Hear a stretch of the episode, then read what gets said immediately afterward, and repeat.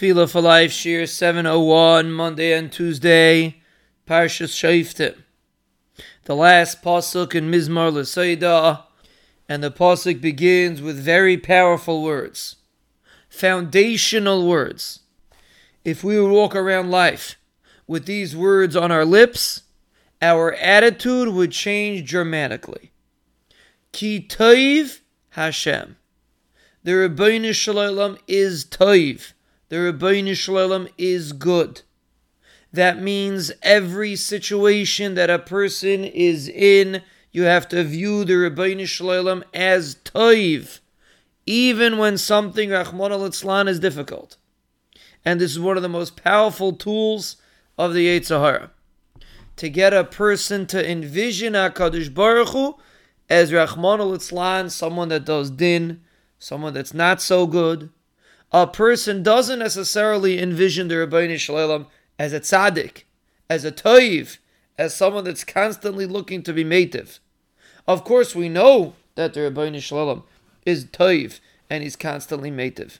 But do we really feel it? Ki toiv Hashem. You heard Rahman al news about something, something that's very disappointing to you, something that's distressing to you.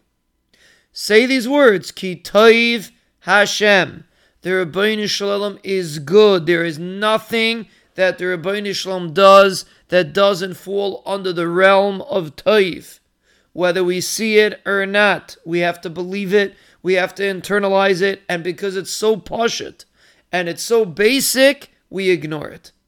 Like the Mesilas Yesharim writes, the more basic something is, the more people don't pay attention to it. Ki Taiv Hashem, if you would view the Ribbono Shel Olam like the Chafetz Chaim, for example, like we mentioned in the Betachin Shira. If we would only view Hakadosh Baruch Hu like the Chafetz Chaim, we would respond to situations dramatically different. But we don't view the Ribbono Shel Olam like the Chafetz Chaim. Sometimes Chas Shalom we could view the Ribbono Shel Olam a lot worse. But at least like the Chafetz Chaim, at least like a tzaddik, who we understand is a taif.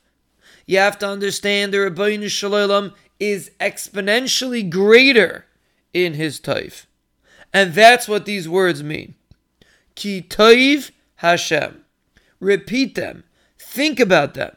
Internalize them. That's what tefillah is for.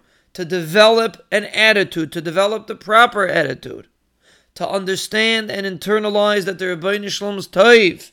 And when it's clear to us that HaKadosh Baruch Hu is taif, Be'ez Hashem, the Ribbono Shel Olam will shower us with taiva, taiva that we could understand. But we have to have that attitude. Ki taiv Hashem. No matter what it seems like, the Ribbono Shel Olam is taif.